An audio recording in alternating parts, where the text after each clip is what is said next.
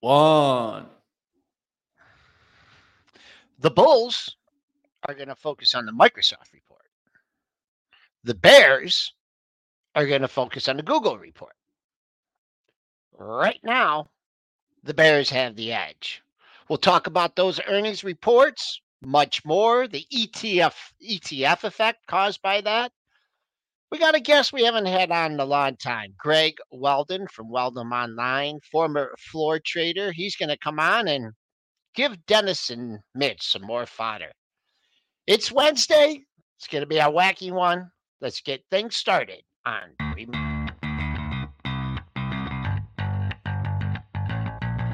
Coming to you live from downtown Detroit, this is Benzinga's Pre-Market Prep with your host, Joel Elconin. This is a volatile puppy here, isn't it? And Dennis Dick. I'm bidding a penny. I'd buy that stock for a penny.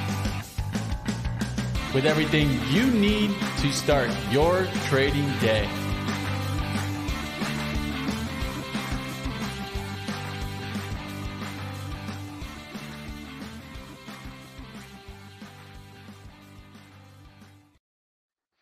Welcome, traders, investors, to this Wednesday's edition of pre-market prep. We don't want to see snap. We want to see the S&P futures down 11 and a quarter handles.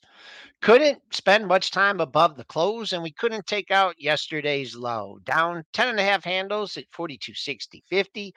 Buck having another good day, trying to clear the highs from the last few sessions. You take a look at the dollar chart. Bonds, I mean, down six thirty seconds after a three day winning streak. You got to be happy about that. Crude up 28 cents at 84.03. Gold, gold flat, 1986.10. Silver, a little bit weaker. That's down 17 cents at 22.94 and a half. And Bitcoin futures, they're are up again, $530, 34,375. So Dennis, you must have must have had some fun in the uh, after hours there. Uh, Wild. Uh, come, does Microsoft always come out at like 401 and right away? I no, mean, not always. No? They, no. they can sometimes be later, but they both hit bang bang. Microsoft, Google, yeah. like they hit within I feel like within a minute of each other. It was really wild. And obviously, you know, we got the big pop in the S&P on Microsoft. If you see, you know, we rallied up 20 handles instantaneously. Yeah. And that was great on, you know, like you said, it came out of 401. And then Google came, I feel like it was like a minute later. And then what did they do? It was a minute later. And what do they do? They take Google down pretty much the same amount they're taking Microsoft up just to make up for the difference. So then the S and P's are like, oh, we better turn around and start going down, which is exactly what they did. So, I mean, this market just finds it's it's very hard for two mega cap stocks the size of Microsoft and Google to both go up. So as soon as Microsoft blew it away, Google was going to have to do something special, and they really mm-hmm. didn't. You know, we're going to bring Money Mitch in here, and we'll obviously talk about the individual reports. It is earnings day, Money Mitch. If you're hiding in the background, please come in here as well. Um, yeah, Microsoft earnings pretty good. Google earnings, they have fine reasons to sell it. And they, again, you know, they weren't great because obviously some growth, slowing growth in there. But if you want to jump into the details, we could tackle both these stocks together. Let's get right to it. Let's go to the numbers here. And of course, uh, it, it's going to be a lot based on the cloud numbers, but that's what I would say to pay attention in both reports, right? Microsoft's EPS here, $2.99 beats a $2.50 estimate, sales of 56.52 billion beat the 51.4 billion estimate. Microsoft said they saw Q2 intelligent cloud revenue at 25.1 billion to 25.4 billion. Uh, they said they see Q2 more personal computing revenues of 16.5 to 16.9. Uh, the intelligent cloud segment produced 24.26 billion in revenue, up 19% above the 23.49 billion consensus. Azure jumped about 29% during the quarter, higher than 26% consensus here. And just to mention, of course, OpenAI also now has 18,000 customers, up from 11,000 customers in July. So actually showing me some numbers there on AI, not much revenue, but at least customers yeah. joining there, right? Um, Alphabet coming in here, Q3 EPS at $1.55 beats the $1.45 estimate. Sales of 76.69 billion beat the 75.94 billion estimate. Their Google revenue services at 67.99 billion beat the estimate there. Uh, Google advertising revenue beat estimates. Uh, YouTube ad revenues also beating estimates where they struggled, right? Google disappointed on Google Cloud revenues, which were at 8.41 billion and missed the estimate of 8.6 billion. Of course, this is if you look at the over year over year number, this isn't that bad, despite, of course, it was at 6.9 billion a year ago. Um, so overall, uh, everyone's saying that those Google Cloud numbers is really what was focused on. But I, I would also state, I mean, compared to a year ago, they're still gaining so much to digest there. Maybe we shouldn't have tackled these together, but I felt hey, like hey, you asked for it. You asked well, for it because the relationship is so strong, meaning that these are, you know, two of obviously the Magnificent Seven, two stocks that have held up the entire market. And I mean, Microsoft to just start there, they were doing some really heavy lifting last night, Joel, because mm-hmm. the stocks wanted to go down. And I mean, if you see the S and P's, we did pop 20 handles on that initial Microsoft print then we were waiting patiently for the guidance, and you know, I'm looking at the S&P trading red, and I'm like, what happens if Microsoft warns and we're going to really be red? Well, Microsoft actually guided higher, and you can see uh, around just after six o'clock the big spike up to up yeah, to there you go. three hundred and fifty dollars. That was on the guidance, and then for whatever reason they pulled the rug, brought it all the way down to like three thirty eight. Mm-hmm. So it was a wild candle on that guidance, and then it just kind of meandered and stayed in the same spot. So I think everything was pretty good with the Microsoft quarter, like very good. Again, it may be buyer exhaustion. I don't know what it is, why, you know. Um, but again, the stock's holding up fairly well, 14 points. Mm-hmm. So can't argue with Microsoft. It pulled a Netflix, kind of blew it away. Stocks up, should be up on those numbers. The concern here is really the S&P, and you can blame Google for it and say, well, Google knocked it back down. Um, and and that is the case. I mean, if Google would have not reported, I think the S and P would be higher. But you know, you you look under the hood here, and there's a lot of other damage in other sectors again here this morning. So tech in itself, despite the Microsoft huge beat, is taking the lead from Google. Um, for whatever reason, this market is focusing on Google's uh, not so great quarter instead of Microsoft. Mm-hmm. Man, this is uh, I I think just you have to throw out the high and throw out the low in this, at least for right now. Getting over 350, uh, you know, that was if you were able to catch that. Don't know if we're going to get there in the regular session. Uh, this number, we're pretty close to it. Right now, I'll use 345. There was one daily high in that area. It fills a gap also for uh, from July 25th. So Above that, as you can see, you know, on the dailies, it's pretty wide open. So I'd keep an eye on 345. And then on the downside here, and I'm, I'm being pretty tight after a big range, it looks like someone's been supporting the stock at like the 341.50 area. So mm-hmm. if you lose that, or if the S and P's, you know, start on a, a you know a big downturn, I, I take a look at that. So it's messy. I mean, it consolidated before the report and had both a pop and drop. Uh, Google is, uh, uh, you know, the street was leaning the wrong way into the report. And here's the gap from the, uh, you know, uh-huh. from the last earnings report. Uh, and it hasn't got to 127 yet. So I think that's where your support is. And as far as resistance goes, I mean, you could, it might be a while before you see the uh, the bottom of uh, yesterday's range at 138.75.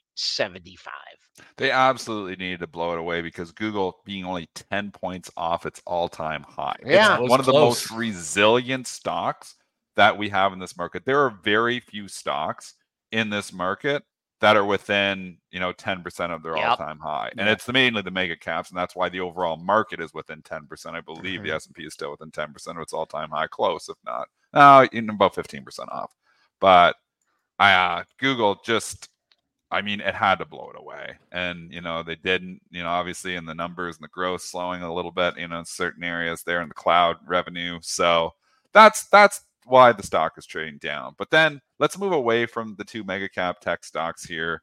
And we go to the semis here, and Texas Instruments not helping us here either. TXN here, Money Mitch jumping over, just staying with the tech theme just for a minute. We know we got a lot of other reports here too, but I want to get the Texas Instruments report here and here as well. All right, for Texas Instruments, GAAP EPS at $1.85, sales at 4.53 billion, missed the 4.57 billion estimate. They do see Q4 revenue at 3.93 billion to 4.27 billion versus a 4.49 billion estimate, uh, and EPS at $1.35 to $1.57. Looks like it's wow, getting wide. hit hard, of course, because of that guidance missing the estimates. Mm-hmm. Yeah, Texas Instruments guiding down on the revenue, especially. They don't like to see that at all. And obviously, the sales miss too. Not good here. Stock is attractively valued. I mean, if you're looking in the chip sector here, um, dividend 3.77%. You don't get a lot of 3.77% dividends in the tech sector here. Um, it's coming off. It's off 6%. It's a big Oof. move for TXN because it does have a lower beta than some of these other names. The issue I'm going to have is it's making not a new 52 week low, it's making a new three year low. So, and if you look at the longer term chart, you're like, oh my gosh, this is a serious breakdown in the chart here now. Do breakdowns fail? Sometimes. But again, Bear is in complete control. I'm not going to be a hero and say, you know, this is going to bounce right back. Boy, look at this thing since uh since the end of July. I mean, 190 yeah. and the street just pounding this thing. Street leading the right way into this one. I mean, maybe yeah. not in Google, but holy macro.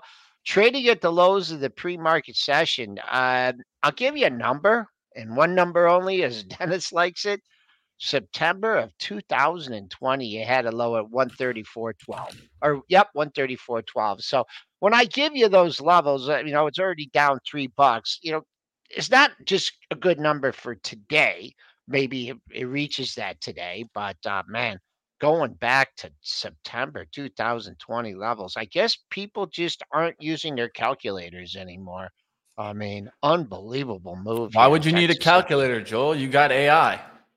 AI taking them out. Don't need any more Texas Instrument. Unless Texas Instrument comes out. They still make TXN those Texas Instrument calculators. Yeah, they, do they still make those. Come on, man. Algebra for algebra, you need that thing, man. I still remember using it for oh, algebra, oh, yeah. making the graphs and stuff. Oh yeah, they, they have the best calculators. That's for sure. I, I, I think we all know that. But like I'm saying, I mean, there's there's other things probably coming for their lunch, like AI things, right? I mean, if there's you can pull out your phone and Texas Instruments and do the same thing, businesses. Like we're, we're joking as bit, you know, calculators. No, but I that's are their main business interesting, anymore though. here. I, I mean, there, there's a lot of you got to look inside, see what is going on here because it definitely is taking a big hit, um, and it doesn't doesn't show me that uh, something in the business here is looking good. It shows me that, and, and the chat said it here, they're not expected to grow for two to three years. Yeah, and, you know things like you know that. Also, I mean, if I if I was long the stock, uh, you know what? I or just I think you got to be concerned about that dividend. I mean, they got to do something. I mean, well, the dividend's you, pretty small relative, so yeah, I'm not okay. totally concerned about the dividend. What I'm more okay. concerned about, it's not like it's a seven or eight percent yielder. I don't think there's any concern with the Texas Instruments dividend. I no? think you're just seeing growth slow. Like this is a semiconductor. I think it's showing that you know not it's not all Nvidia. I mean, Nvidia is maybe eating everybody's lunch to a certain extent, but you know everybody thinks about that. But I mean, Texas Instruments, it, it's not all just AI stories across the board in every semiconductor here. So I think that's what we need to, you know, when we're looking at Texas Instruments, we can't just say, yeah, semiconductors are all hot. It's not the case. There's a lot of different semiconductor stocks, and Texas Instruments maybe doesn't benefit as much as a lot of others do. Although probably if I bet you if I just go to their website, just curious if they put AI right on the front. When they're time about robotic systems, I was just curious if it's like sprayed all over it. The chips is right on the front, robotic system. So they're talking about autonomous stuff here. It's right on the front page. So uh, I mean, also a good to. point here from Spillbuyer who says that uh, they're uh, in the auto sector. Uh, so, hmm, you know, it could be uh, that could be weighing it. He says, I don't know. Oh, they that, got car chips. Yeah, I didn't uh, know that either. Yeah, so, so that's uh, and and again, you know what I think of the automotives. If you've talked and listened to this show even for a week, you know what I think about the automotive industry, and I think we're going to have a really tough 2024 for auto. Well, yeah, tough day, tough day for uh, GM yesterday. I mean, they tried to take it green, but I mean, when you're not when you're not making cars, it's kind of it's kind of hard to make money. And uh, Ford just hanging out near the low of the moves. Stellantis, uh, that's held up okay. I don't know why that popped up. For some yeah, reason, I, I, I ignore that move now. Yeah. It's it's illogical for it to stay up here like it is. They're gonna get but... a deal. Eventually, they're gonna get a deal. The stocks are gonna pop on the deal, and I think it's gonna be a fabulous selling opportunity. So I'm waiting for the deal. I think it's gonna come here eventually to actually maybe initiate a short on these stocks. Okay. All right, let's move on to an area that you guys know how I feel. If you guys caught my video yesterday, let's go to Visa Financial Services. Uh, I've been calling the head and shoulders on Visa and MasterCard. This doesn't look good. It, it's starting to break through the neckline, the 230 area. Let's give their numbers here. Adjusted EPS of $2.33 beats the $2.24 set estimate. Sales of 8.61 billion beat the 8.55 billion estimate. The Q4 payment volume was up 9% year over year. Processed transactions up 10%. They raised their dividend by 15.6% to 52 cents and announced a $25 billion buyback. Wow. Um, they're trying their best to keep investors in here, but I think maybe somebody knows something because that is an ugly looking head and shoulders here. That they're printing money still. These companies just print money. I mean, I had MasterCard. It was probably my best long term investment ever. You know, I've told the story before. My average cost basis was $11, and I sold it a year and a half ago. Well over $300 for the simple reason that I just didn't like it at 30 times earnings. I mean, I was selling everything that was 30 times earnings. It's still trading currently 36 times earnings the mastercard i think the visa multiple is less buybacks help that you know obviously mm-hmm. when, the, when the amount of shares go down even if your earnings stay stagnant the eps goes up when the amount of shares go down so buybacks do help and they are printing money and these are fabulous companies i just think the consumer is going to start getting hit and purchase less stuff in the future like in 2024 and that's why visa mastercard they're not recession proof so do are these going bankrupt hell no these are not banks there's not any concerns here at, at all. They get rid of most of that risk and they're just transaction processors, which is a fabulous business to be in. So love the businesses, love the stocks, don't love the environment that they're going into. I actually would have maybe Visa on my shopping list if we go into a serious recession in 2024. Maybe you get this thing down at the 170, 180 mark again. If that happens, a lot of ifs, but I'd have it on my shopping list, but my price would be a lot lower. I would think it would have been hold to hold this one into the report after you saw the reaction to American Express. I mean, they are different companies, but still in the same space. Uh, going back to Visa here, you have a clear area of support uh, underneath here. It hit it three times, so who knows about the fourth time? That comes in right at the $228 area. We didn't quite get there in the pre market, but uh, fill a little gap and a couple low, one low in uh, July, two low, one low in September, one low in October. You know, there's no such thing as a quadruple bottom, so we'll see what happens at that level today. Uh, street leading uh, it was kind of mixed that axp kind of had people nervous uh s&p's here uh kind of shrugging off the uh overall negativity here i think that uh down eight handles here at 42.63 and a quarter I think not too bad. Um, things considered, here we're seeing some uh, stocks trading in the red. Of course, the Microsoft is helping things out, and Google seems to be trying to steady here at uh, the $132 area. Quick, so quick again, little... remember uh, one thing, and people are saying, "What about DFS? What about American Express?" Discover and American Express totally are much different companies than Visa and Mastercard because they don't issue the cards direct. You know, like my Mastercard is like a BMO Mastercard. So where the risk is taken on is with BMO, not with Mastercard. Mastercard and Visa are processing the transactions. American Express and Discover are keeping those transactions on their own books. So they're different. So they have more risk. When the consumer, you know, gets, you know, tight, there's, you know, more credit risk to mass to uh Discover and to American Express. So those two companies are much different than Visa and MasterCard. Just keep that in mind. Those four stocks are not all the same. Now, uh, just a quick little technical lesson. And the only time I pay attention to head and shoulders is at the top of charts. That's the only times that it makes sense to trade that. Just like on the bottom side, it makes sense to trade kind of inverse head and shoulders, right? And so, MasterCards, I mean, look how pretty this looks. This is as pretty as it gets for a head and shoulders, man. It looks bad. that looks ugly. And then I, I sold my is, Mastercard though. It was like 50 points ago, so I'm pretty disappointed. Actually, I think it was 350, so it wasn't. So it's 36 points ago. It was a bad sale. I mean, yeah. I shouldn't have sold. I should have kept holding, I guess. So it's higher than it was now. So I'm still concerned that there's you know tougher times ahead, but you know I, that chart don't look pretty to me at all. But I've been bearish Mastercard for a while, so and it's been I've been wrong. And the number one thing is when you go break that neckline, do you use it as re, uh, resistance? And you can clearly see around that 388 level, it's starting to use it as resistance. So that tells me even more that shorts probably shorted the bounce right there. So I'll be looking to see if MasterCard can break the next level through the 380s on the downside today. Let's keep moving to Boeing. Q3 EPS here at a loss of $3.26, misses the loss of $2.96 estimate. Revenues of 18.1 billion beat the 18.014 billion estimate. Boeing still expects to deliver 70 to 80 787s in Q3 and sees 375 to 400 370, uh, 337 airplane deliveries overall. Um, Boeing reaffirmed guidance here with 4.5 billion to 6.5 billion of operating cash flows and sees 3 billion to 5 billion non-GAAP free cash flow. Seller exhaustion here, probably more than anything. I mean, we went from 240 to 180 in less than in just about two and a half two months. months. Yeah, in two months, we just lost you know 25 percent of its market value. I think it's you know not a great quarter at all. I think they talked about the 737, and I think the Max, you know, commentary here helped to a certain extent as well. Um, up six, it just feels like you get to that 190, it feels like we got overhead supply, but the stock's massively oversold, along with a lot of other stocks. I mean, as much as I'm talking bearish overall, I also talked when I believe it was Mish yesterday.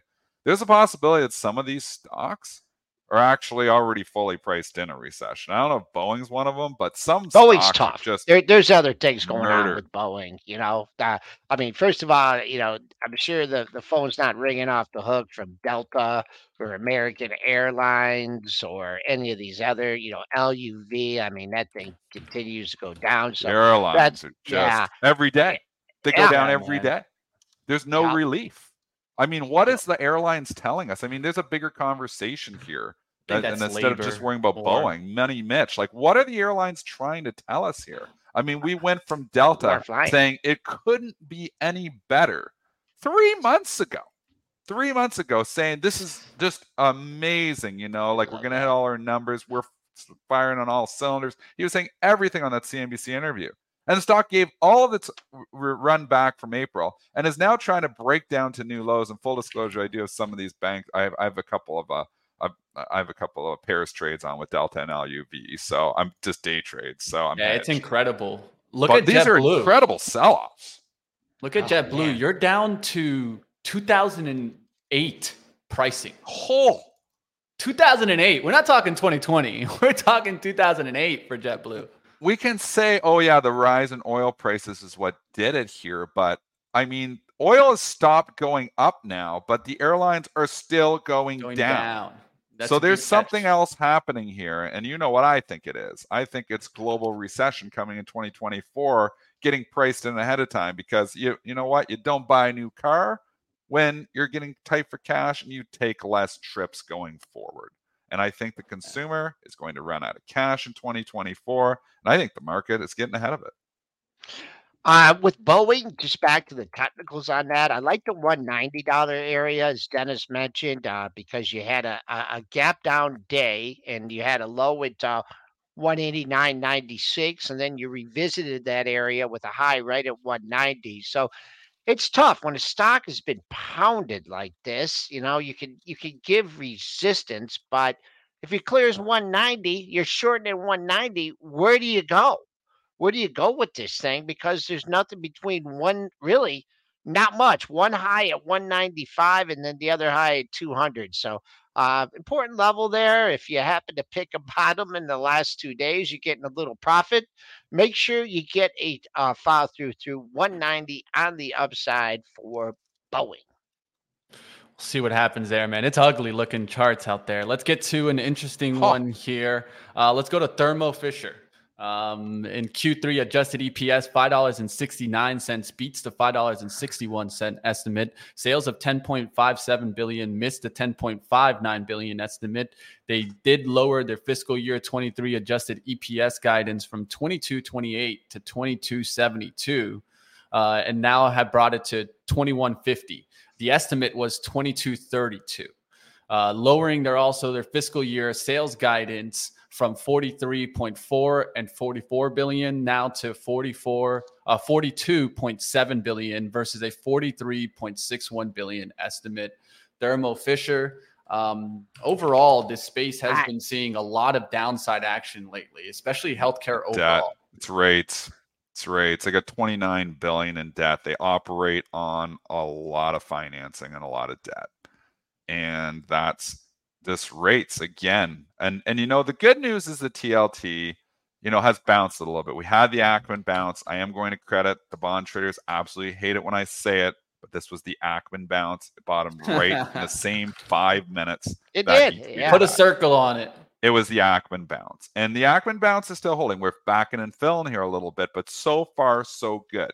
That gives hope to some of these trades because long-term rates have got to stop going up meaning the TLT has got to stop going down. And you know what? It's good. We've got a little bounce here. You hope you don't start making new lows on it again. Uh, but you know, all of these trades, you know, it's something in common here. Why Boeing has been hit and Thermo Fisher. I mean, all these companies have a lot of debt. And we've talked on this show in the last month separating and saying, hey, look, you know, the companies with a lot of debt are the ones that are getting hit the hardest. And it makes complete sense. For the first time and I feel like years, this market is trading logical. Like it's trading like it should. Companies with a lot Say of debt, what? when rates are going up, they're punishing them. Companies holding up well, like Microsoft, with very little debt, not affected by rates nearly as much. They have a lot of products that are not inelastic, but a lot more inelastic than, you know, cars and airplane trips. I mean, it kind of makes sense that the Magnificent Seven has held up fairly well, yet, you know, all these other stocks are just getting crushed. Thermo Fisher is just a, I mean, uh, support down at 85. No one's made a trade in it yet, so I'm not sure we, we covered it, but um, there it is. There's no. Sorry, you got the wrong on. stock up there, Joel. That's Thor. Thermo Fisher's Thor- TMO. TMO. TMO. Okay. Yeah, TMO. TMO. Thermo Fisher. TMO. Oh, yeah. I didn't notice you had the wrong stock yeah, up there. Yeah, yeah. Thor Industries probably looks the same though because that's Winnipeg. Yeah, the charts look the same anyways because it got a lot of debt. So THO and TMO are the same. I think right a, an important chart to take a look at here is debt. the XLV, guys. Take a look how it's just barely hanging on to a very long sideways consolidation here. And if it breaks through those lows, it's not going to look pretty. So uh, this has been what? How long has this been in sideways consolidation? About what now? 2.2 years? years? Two years? 2.2 years. Gone yeah. pretty much nowhere now. Doesn't look pretty there, especially the monthly. Look at the bottom right chart. Yeah just long consolidation. I mean, trading range XLV there. Just, uh, but you're right. It's uh, sitting on some monthly support. We all know when things hang out in months monthly support too long, they can't get away from it. Hmm. Pressure on it, that's for sure. All right, let's move towards Snapchat. Adjusted EPS 2 cents beats the loss of 4 cent estimate. Sales of 1.19 billion beat the 1.11 billion estimate. Snap's Q3 daily active users increased 12% year over year to 406 million. Snap announced a 500 million buyback program. Man, it just seems like every company chooses buybacks over just kind of increasing dividends or giving it back to shareholders. Well, they're trying to grow the EPS I, number. I really hate these buybacks, man. I'm sick of these buybacks, man. I just think it's just a, a financial engineering trick to try to make the stock look better but I, I would much rather. Bucks. How the it's, it's the financial engineering to get the EPS up, Mitch. So you're absolutely correct. Yeah. Who, who, what algo, Joel? There's another point here too. What algorithm is running like on these? What are these news algorithms? Is there just a play? Like I've been saying, fade everything, and I had a pretty good night last night, just flat out fading everything. I'm like moves were happening, and there was just stupidity. It felt like bucks. everywhere. Like it felt like everywhere. And this snap may have been not, nothing may have been dumber than this yep. snap to go up, you know, because they beat by because they made two cents. You taking the stock up 20% on that. I mean, yeah, maybe it's beaten up and maybe there's a short squeeze or something. I don't know what the short interest is on this, but holy cow, the news algo that just bought that up at 10, 50, 11, 12 dollars, just burning cash. I mean, I feel like these news algos are really dumb. I mean, it I, am just flabbergasted. I mean, it, that that what's the what? Just to give you a perspective on this, okay. So far for the month, it's had a range of a buck and a half. The month, the entire the month. month. What was the expected yeah. move oh, on Snap? Let's go look. I'm just curious. I, I mean, expected it move. It, I guarantee you it wasn't two dollars. I use Option AI for that. Um, so again, the way man. we do this, take you through the exercise. So those who are listening, go to the options chain, go to the weekly options, so we can grab them. October 27. Look at the calls and the puts, and oh my gosh, what the hell are people doing? The expected move, Joel. You're not going to believe this. It was a buck eighty. You're kidding me. We just got to start writing options there's reasons that you know obviously a lot of our best traders we bring on this show are options traders here. Um cc obviously we bring on all the time. Who the hell is a dollar 80 i mean the 10 the, the the 950 puts were 80 cents and the 950 calls were a buck. A dollar 80 was the expected move on this. Just burning money option buyers. It's up 16 cents the market makers could not be doing better on this one. These expected moves, that's insanity. Crazy. I wish I would have noticed that. I would have been so tempted to sell that straddle. What do you think? Somebody's going to come buy it out or something?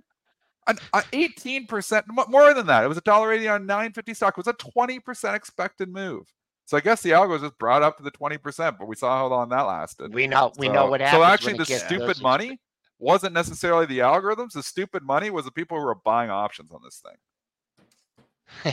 That's uh, insane. Uh, let's see here. Uh, ten bucks is. I mean, it's been trying to get through ten. It's been the high recently. So if the Bulls want to run with them, you get a ten bid. Not a lot in the ten dollar handle. Uh, next daily high ten twenty nine, and then over ten fifty. But first things first, you got to establish a ten bid, and you know now you're trading up nineteen cents here. I look at a little bit. I mean, the chart looked okay going into it, like considering what the market's been doing, going from 850 yeah. to 10. So we'll see what happens. Closing price 971. To Paul's point in the chat, I mean, you could be dead wrong and you still make money selling the options. Like you're writing, you know, like you're sitting here, yeah, you know, I'm going to sit back here. I'm going to write some calls and and boom, you know, it's like, oh man, this is a bad report, and you see it going up, and it comes right back in. Wow. I need to. I'm in the wrong business, man. I just need to start selling options. What do you guys think about the Pinterest ascending triangle now? Um, that's set up there because, of course, Pinterest will trade with Snap and didn't really move, but it's been it's hanging stuck, out here, stuck in the mud. Stuck. Elliott, Elliott yeah. has it stuck. Yep. And it's not going up. It's not going down. They're waiting for whatever activist action for two years. I feel like it's been going on. Maybe I'm dating that wrong, but Elliot's been in there a long time. It's stuck in the mud. I think eventually it's going down just because it seems like everything eventually goes down if you wait long enough. Yes, that's the what a bear market is all about. But Elliott's in there and Elliott's holding it up. Let's move towards T-Mobile. And this is one of the charts that surprised me the most. I was talking about this yesterday on Start Swing Trade. Probably one of the best investing stocks in the last 10 years. Yeah, it Q3 is. 23 EPS $1.82 beats the $1.74 estimate. Revenues of 19.252 billion missed the 19.32 billion estimate. Fiscal year 23 postpaid net customer additions at 5.7 to 5.9 million versus a 5.6 to 5.9 million prior. Uh, they do see fiscal year 23 merger synergies of 7.5 billion. Pretty good report. Pretty good numbers. They just keep PE killing it. Forward. You look at the PE current, you say 28 times, but I don't know if there's something. The forward expected PE is only 13. Um, just extrapolating a dollar eighty to you know you can do a quick math seven bucks. So it seems a little higher than that. It seems like it's almost a twenty if you're extrapolating. But maybe this quarter you know isn't as good as some of the other quarters. So um, it's it's they've eaten AT and T and Verizon's lunch. There's just no doubt. So yeah. T-Mobile's been the best of breed here for a long time here now. Um, AT&T and Verizon have all kinds of different issues. Yes, Verizon got the nice pop yesterday, but that Verizon Big pop, pop is just Holy mackerel. seller what exhaustion, a, yeah. Joel. I mean, the uh, stock has uh, been an absolute dog. So seller exhaustion pop on Verizon. Uh, this stop where it should for now. We'll see if it can get back up here. Uh, the trading range here since May has been uh, top of the range has been like 144 and change. It hit that in the pre-market back under. Let's see what it does in the regular session. Support down at the top of yesterday's range at 141.31. Let's take a just a peek at Hess and Chevron's action from yesterday, of course, uh, and then Hess reporting today adjusted EPS at $1.64, beat the $1.17 estimate. Sales of 2.84 billion, beat the 2.37 billion estimate. What do you guys see on the action? Uh, it's Let's go to our guest. earnings, which is it's a good point to make though here. Um, obviously when a stock gets taken over, that's it. So it's been taken over. It's going to move with Chevron here now. So the earnings, which absolutely blew it away, if they weren't getting taken over, the stock would be up on it. But um, obviously, it, all that matters now is Chevron's action. Chevron going down, Hess is going to go down. Uh, what's the? Do you have the ratio, Mitch? Do you remember what the ratio was? I never did write it down, but we should know those ratios. Uh, I don't have the ratio right now. yeah, now. sorry, I threw you under the bus for that. No, no worries. Uh, anyways, I'm we'll hunt down the ratio here, here once again. That's how you trade Hess. It's just off Chevron. And uh, what about when uh, when I talked about the Chevron here, and I talked about the deal, and I'm like, why are these? Why are they doing this deal? They must not be forecasting good things, you know, for the company. And look at that thing, what it did did since that. There, there's been no mercy. Now, the Exxon Mobil, they did their deal. They went to support. They caught a nice bounce. Of course, that coincided with the uh, uh, you know, with uh, the tensions in the Middle East here. But you got to be thinking here somewhere, trying to find the bottom in this thing, at least get some kind of relief pop, unless they just hate this deal so much. A uh, couple lows are coming in at the $156 area, trading up 45 cents here. Uh, yesterday's low was in this area. So uh, Chevron Bulls, uh, 156, pretty big level here. Keep an eye on.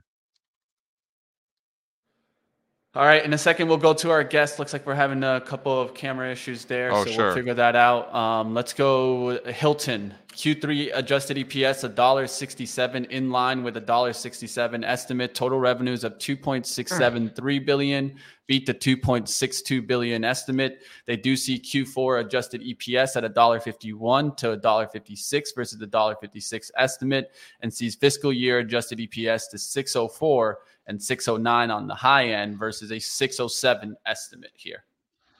Wow, I cannot believe these stocks have held up this well. You have the airlines in shambles, and you know, all of a sudden we just continue to think that everybody's going to go to hotels like they were before. I honestly, if I was long Hilton, I would sell it. I can't believe the stock hasn't been hit really at all. 154, you got a pop to unbelievable. That that's I, I would sell that. I would yeah, sell it. Three all. days ago, it was at this level. Um, boom. Uh, hmm.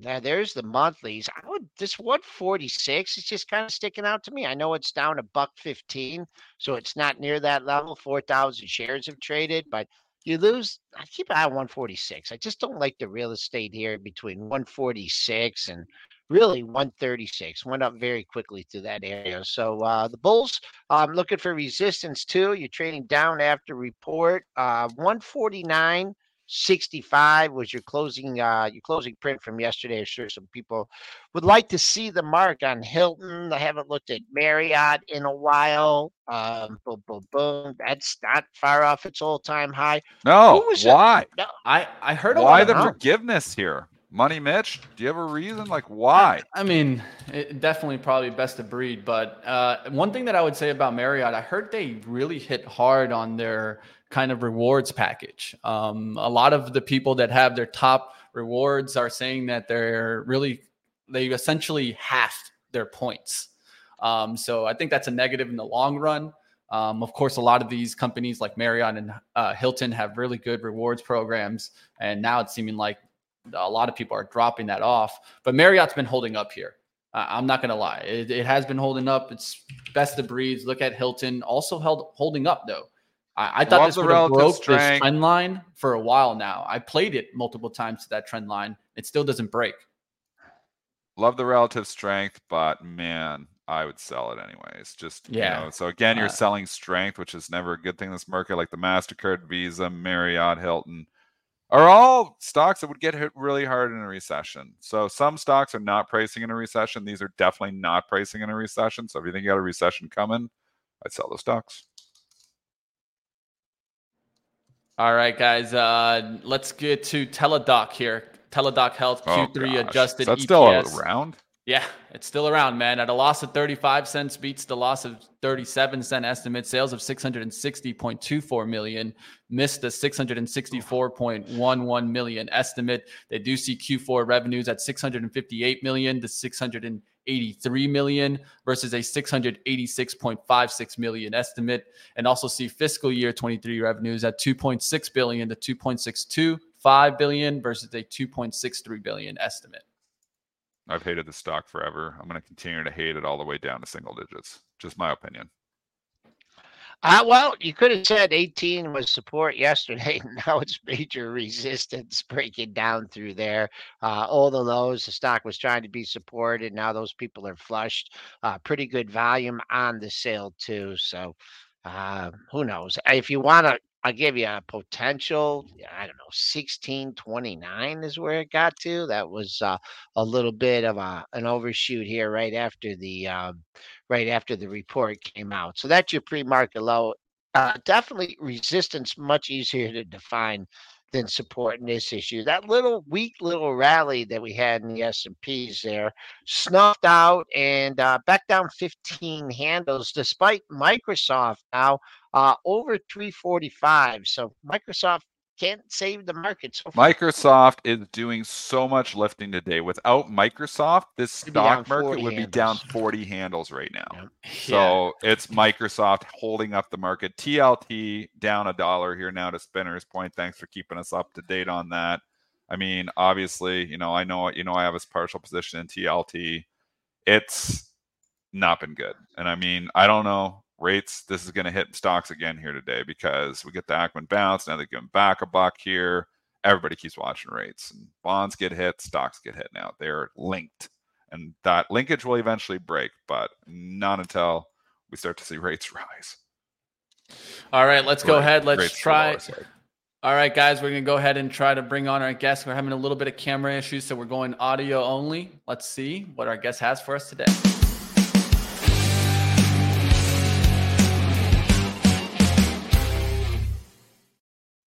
Are joined by Greg Weldon. He's the CEO of Weldon Financial and editor of uh, newsletters Weldon's Weldon's Money Monitor, Commodity and Currency Monitor, and Precious Metals. Greg, how you doing today? What's up, guys? How you doing? Good, good, good. Sorry we didn't do the test on that, but uh, uh, you know, I like to bring I like to bring floor people on. We'll save the floor story for the end here, but uh, a lot of concerns um, in these markets, and uh, let's just, uh, I don't know how to prioritize them. Uh, the big move in bonds that we've had, the yield curve, inflation. Where you at on all these things? Well, we're all over the place, and this is why we have so much stuff to talk about. It gives us, you know, a, a lot to, uh, you know, dissect through for sure. I think, you know, of course, the first focus is always the Fed. Uh, you could say that you know you have a chance to see a kind of a renewed push in inflation and what I think is concerning to the bond market uh, and more so to the Fed themselves would be if you did have energy prices go up on this geopolitical situation, which seems to me to be very likely in the future. Uh, that pushes the year over year rate because you have a base effect in energy right now, which would support higher inflation with any move higher in prices from here now on a month to month basis would feed through to the year over year rates. You see several food items which have had big declines and are now bottoming and starting to have better fundamentals even Uh, you have an El Nino too that's impacting crops around the world. So you have a lot going on that suggests the inflation risk does remain in the medium term to the upside. And let's say you got inflation back to five and a quarter. All right. Well, Ooh. you know, that would be a big deal because oh. if you look at where the Fed was in the beginning of the year, you had deeply negative real rates. So the Fed wasn't even close to neutral, let alone restrictive, which is where they wanted to get. It's only as recently as May that they've actually had a restrictive real policy rate. And this is based on all the Fed papers they put out in 2018 around R star, which you probably heard about, which is defining neutral. And from there, you start to define how tight, how restrictive do we want to be. And the Fed had gotten to a point really only in May where they were restrictive. So everyone's saying, well, why hasn't the economy cracked yet? You have a lot, you know, mortgage market certainly has crashed. Why is the economy still resilient? Well, I would offer that it's only resilient because you're only five months into restrictive monetary policy conditions. And from that perspective, it's a 12 month lag. Then the Fed mm. starts to talk about lag. So let's say we don't even have the worst of the economy yet, which I say is a given. The what if inflation goes back up to five and a quarter, which very well could happen.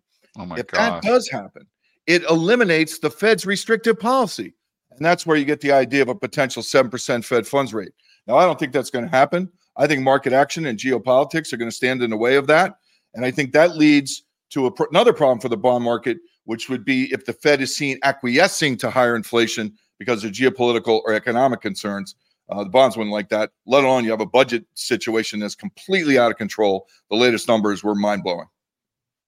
You're not making me less bearish here, Greg. like, I come on and I'm like hoping that you're going to be, you know, talking me off the ledge here. Now I want to go to 100% cash in my long-term portfolio. tell us a reason, like why we, sh- you know, tell us the other, you know, reasons why maybe, you know, are stocks or any stocks pricing any of this in? Because I look at like the IWM sitting near three-year lows. I mean, it looks to me like some stocks are pricing in a recession here it, and and again, we know when we look at the mega cap tech, you know, Microsoft and this mm-hmm. Magnificent Seven yeah. have held the market up very well here. But it's kind of like the tale of two markets here. Do you think eventually some of you know the small caps that price this in and maybe they can turn it around, or is it more like the Magnificent Seven could maybe start to get hit? I think that the bulk of the market hasn't fully priced in what we're going to see down the road economically. Uh, I said way back in May, frankly, that you probably have a decline in inflation through the summer. You get it to 3%, and this causes a party. Maybe the stock market even goes to new highs, which it didn't, which is a sign unto itself of its inherent weakness. This is the most narrow rally, you know, in through June, July. Then energy started to creep into the picture. All right. I think something significant's happened in the last week alone where we do a quantitative portfolio for our institutional clients, and it's a playbook. Uh, we call it the portfolio playbook that we offer to uh, individuals as well. And just even as recently as a week ago, you know, we were looking at you know being in energy 33%, financial 17, industrials 15, infotech 22. You know, right now we're in you know basically energy half. All right, communications, uh, which has been really hot too, about 40%, and the rest is gold and Bitcoin. So when you look at the quantitative side, and then you look at the technical side, where the S&P 500 it's barely broken down. I mean, it's closer to new highs than it is even a longer term breakdown pivot. Same with the Nasdaq below 14,600, which you took out uh, briefly yesterday. That's a major breakdown where you have scope technically, quantitatively, and I think even fundamentally, at least in terms of the macro monetary picture, down to like you know 13,000, if not 11,000 in the Nasdaq. So I look at you know, the big tech has led the way. It's only now rolling over and starting to crack. The XLK just breaking down just now. Some things have broken down. Utilities, the real estate, certainly anything to do with the mortgage market has cracked. Uh, staples have cracked, which is interesting. So now discretionary is following, healthcare is following, industrials are following. All the sectors are now rolling over, breaking down, threatening long term moving averages. And in a lot of cases, the uptrend goes all the way back to the pandemic low, if not in some cases, like utilities and staples, going back to the 2009 low. So I think this is a much bigger picture dynamic that we have coming at us. So, you know, in the short term to medium term for me, this is still about protection. And how would you do it? You know, what what should the average investor do here at these levels? I mean, we've we've talked about, you know, cash. Cash mm-hmm. is a yep. position, uh, you know, very attractive here with rates coming, mm-hmm. uh, you know, with inflation coming down, your real rate of return uh, yep. has been much better. But uh, in uh, the new age investing portfolio playbook, is it just sit on hands here, yeah. or is there anything else you? No, it's absolutely not sit on hands, and that's part of the problem for the average investor, and that's why we started the, the playbook is actually an old product we used to have before the crash in 2008 and we revamped it because we're trying to help people. And this is a case where you have to almost you have to be more active, you have to be more nimble, you have to be in things you haven't been in before. Currencies, commodities, bonds. The ETFs are a treasure trove of potential places to hide per, per se, but it's not about hiding, it's about still thriving and trying to keep up with the pace of debasement of the purchasing power of all paper currencies, including the dollar, is going to become increasingly difficult. That's the bottom line for me. Because when you're talking about trillions in deficits, when you're talking about gross interest payments in the last fiscal year with $909 billion, and any year before 2010, that's the largest single annual deficit. And now it's how much we're paying just to carry this debt. All right, these numbers are astronomical. And the problem is it becomes a mathematical conundrum where you can't keep printing enough money to keep the growth rates where they need to be to service the debt. So you also have that long term fundamental issue as well. So, in terms of where do you go, you have to start things like the dollar up ETF, or even you know for for risk capital, you can be looking at the SQQQ or the uh, SH, which are the short bear equity funds uh, ETFs. I'm not big fans of them. They're they could be a lot better than they are, and very rarely do I recommend them. But right now, I think there's a lot of risk in the stock market. You can also do things like being in uh, gold. You can now they have a Bitcoin ETF. Uh, you can be in the energy space. You can buy uh, the uh, crude oil ETF. You can even buy the gasoline ETF.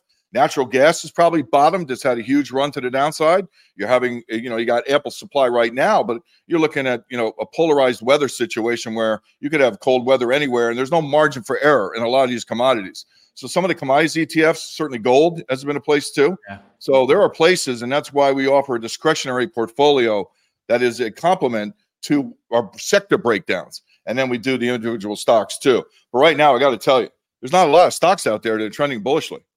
I love how you put it there from sector to stocks is what I always look at. Um, now, one thing that I've been pointing to, and I just did a recent video on it, it was regional bank action and commercial real estate. Um, yep. What are you seeing in this situation? Of course, I've been pointing out how these banks just have extreme exposure, uh, stems from 2008, and yeah. I think that you know they just switched on, right? They went from yeah. residential to the commercial space because they had the ability to do so, and regulation wasn't as tight. Do you see the same issues, Greg? Yeah, and there was demand certainly through the pandemic. A lot of warehousing and that kind of you know industrial uh, commercial real estate was hot as well. You know, I think that that sector's gotten blown out of the water already. Um, but you know, the degree to which when you look at these these various sectors, you know, yeah, I mean the the, the XLRE, the you know the real estate just broke down just now. I mean, so a lot of the, even the even the interest sensitive stuff is still kind of catching up because again, I think we've only been in restrictive monetary policy for not very long. Um, but you know, I still think that there's value in a lot of these you know other places where you're going to have to be involved in bond ETFs. You know, the SHY. If you get a situation, look at the yield curve now. Okay, we talked about the yield curve uninverting and actually starting to steepen a couple months ago, and now it's happening. Why? Because the Fed would be facing this conundrum where you know you look at the economy. When do you shift from we're fighting inflation to we're protecting the economy? We haven't gotten there yet because the economy is not that bad. The economy is not that bad because monetary policy hasn't really applied the vice grip pressure that is going to at some point in time if the Fed stays the course.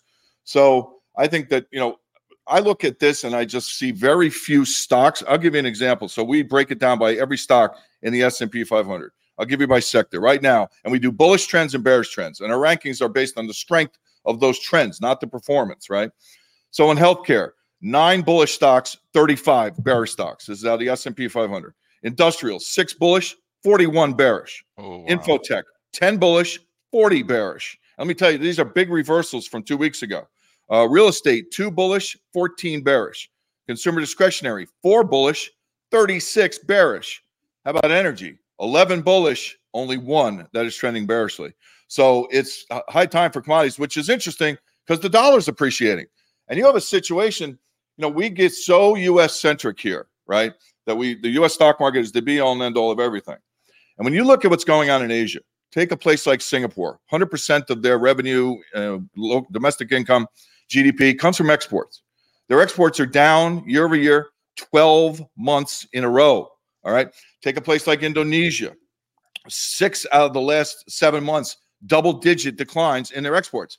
All right. Now, in Indonesia, inflation has fallen from 8% to 2 It's only 2%, which is the lower end of the Indonesian central bank's uh, uh target range, right? What they do this week? They raised their interest rate to 6%. So now they have a punitively restrictive real policy rate. And why did they do that? Understanding the economy's kind of crashing. They did it to protect the currency because the t- currency is declining against the dollar. And they're worried about imported inflation when maybe the narrative shifts to we let the currency go to help exports and to help the economy. And so I think that places like that are interesting to watch. They're going to give you a tell and a lead time on things that are going to happen in other countries, potentially even the US eventually, because you know, eventually the dollar is going to have to come into play as a monetary tool on the other side. All right, I'm going to come out from under my desk here and uh, wrap up this interview here with Greg Weldon, the CEO of uh, a lot of Weldon, positive opportunities out there. Weldon Financial, man. This this guy, uh, yeah, uh, yeah. Well, uh, no, we're going to get you back on again soon. I didn't get a chance to get to any floor stories. We're going to do that next time, Greg. Yep. Thanks yep. a lot. Uh, yep. Doing a lot of hard work. We appreciate your input here on pre-market prep. We'll dial you up again real soon. Sure, my pleasure, guys. Thanks. All I gotta say is he said that all guys with a smile on his face. Do you see that? I mean, it's incredible sometimes, man. oh, wow. All right, let's get back to the market. That, that, did not make that was not comforting. There was Dennis, nothing more see... that made me less bearish. Dennis here. literally hit under his desk. I saw. No, I was literally. I couldn't even interview on the back half of that because I was too busy selling stocks. it's a joke, but holy man. Oh, That's, oh man. That's where we're at, though. I think he's Woo! right. There's Big a lot of things wolf, to man. worry about here, and a lot of reasons not to be buying dips. Um, and, and, uh, it's it's a tough environment out there. I mean, where's the positive come in, right? I think we're all expecting the pause now in November, but from there we'll all be on a wait and see of when the hell do we get a pivot, and how tough will the environment have to get for the Fed to switch from inflation focused to the economy focused, right? Where where they're like, well, we got to come in here and step in, even though if inflation doesn't get to two percent, because that's what their focus is right now. Uh, I. I don't know. Like, there's there's so many different things to worry about here, and you know, some of it, you know, maybe priced in. The bonds are pricing in major issues here. The pro- pricing and obviously rates for a long time, higher rates for a long time is what they're pricing in here. So I don't think like we can even keep thinking about pivot. I'll tell you, the only reason we're going to get a serious Fed pivot is if we do go into a serious recession in 2024. And then there's the real risk, and we haven't posed this question. I mean, there's the real risk that the Fed might not be able to pull us out of the tailspin instantaneously here. You know, they've lost the long end. So even they start lowering rates, it's like, can they pull us out of the tailspin if we go into a serious recession? Because these rates, it's come to roost here. Like it's coming. Like these people, you know, a lot of people are, are now struggling to probably find the cash to make their ends meet. And I mean, rates is hurting. Like I had some other friends talking over and saying, why is the Bank of Canada continuing to raise rates here? You know, how did uh, you know, like one one friend lost their job, but I mean, it's just it's just not as good as it was six months ago. So there is the argument. I believe they should stop raising rates now. I truly believe that they should stop right now. There's no reason to pivot at this point in time, but worrying about getting us down to the 2% inflation, the, the risk now is that you've done too much damage from higher rates that it's going to take a while to undo some of this damage and it's coming. The, the stocks are telling you.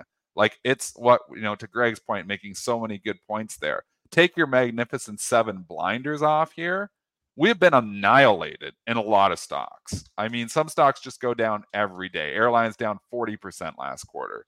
Um, you know, stocks that, you know, were very, you know, much, you know, loved like by the street. Like, you know, even the casino stocks, looking at those here. Wynn Resorts is now 20% off of the highs here. MGM now fifty dollars is now thirty six. Penn I mean, never coming back.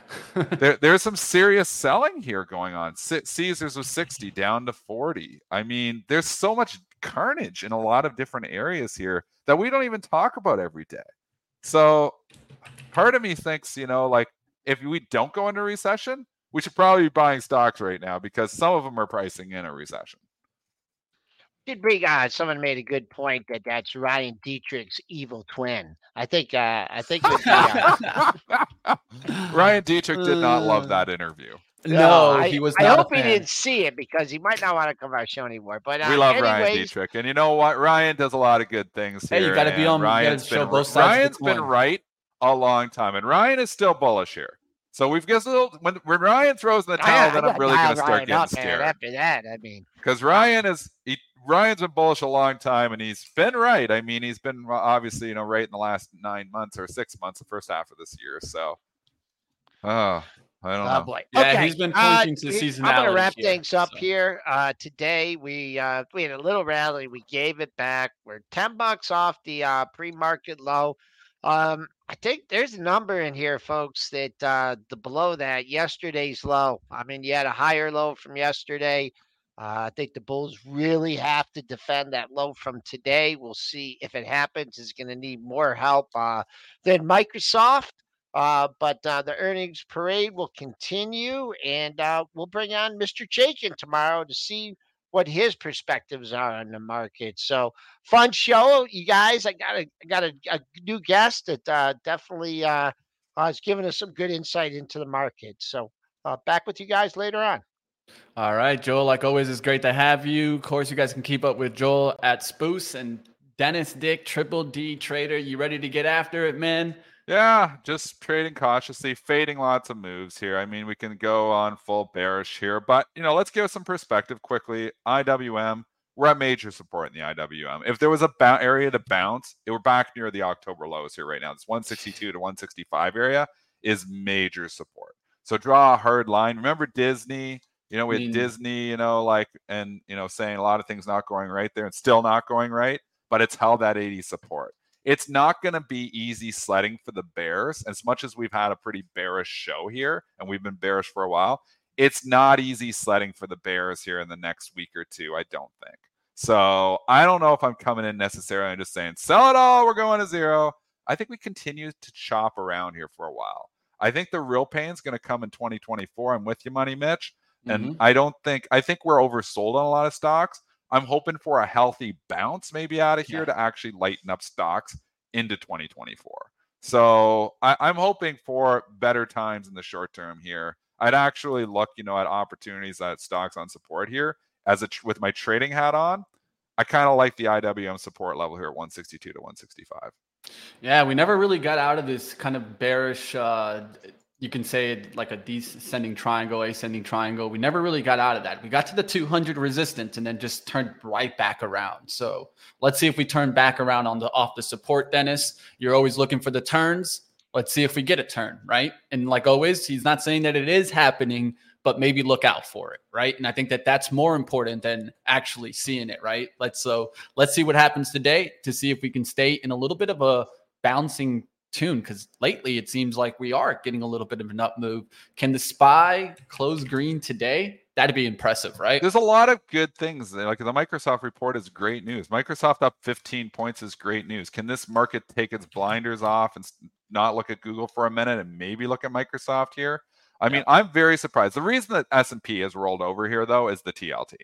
There's no doubt. We were we were this morning. Last night we were flat on the TLT. We've rolled over here, so it's taken the IWM with it now. And the IWM doesn't give a crap about Microsoft because it's not in there.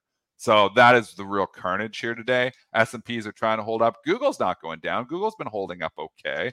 Microsoft is lifting. I mean, Microsoft's going up more. It's up 16 here now. So uh, it's definitely rates the issue here. Once again, we need the TLT to stabilize, and then this market can try to think about rallying. All right, guys, if you guys haven't checked out my video, throwing it up one more time so you guys can check out, of course, the video on the regional banks. Always good to have you, Dennis. We'll see you back tomorrow, my friend. All right, like always, you guys can stick right here to get to some more action. Of course, we got live trading coming up next, so don't go anywhere, team. And let me know what you guys thought of that video, right? Come over to live trading. We will talk about it, we'll expand on it. And if you guys haven't checked it out, of course, there's the link. Hit that and then come over to live trading. It's only 13 minutes long. So tell me what you guys think. I got a lot of great feedback, tons of comments. So if you guys didn't see it, go ahead and check it out. See you next time right here, of course, on Pre Market Prep.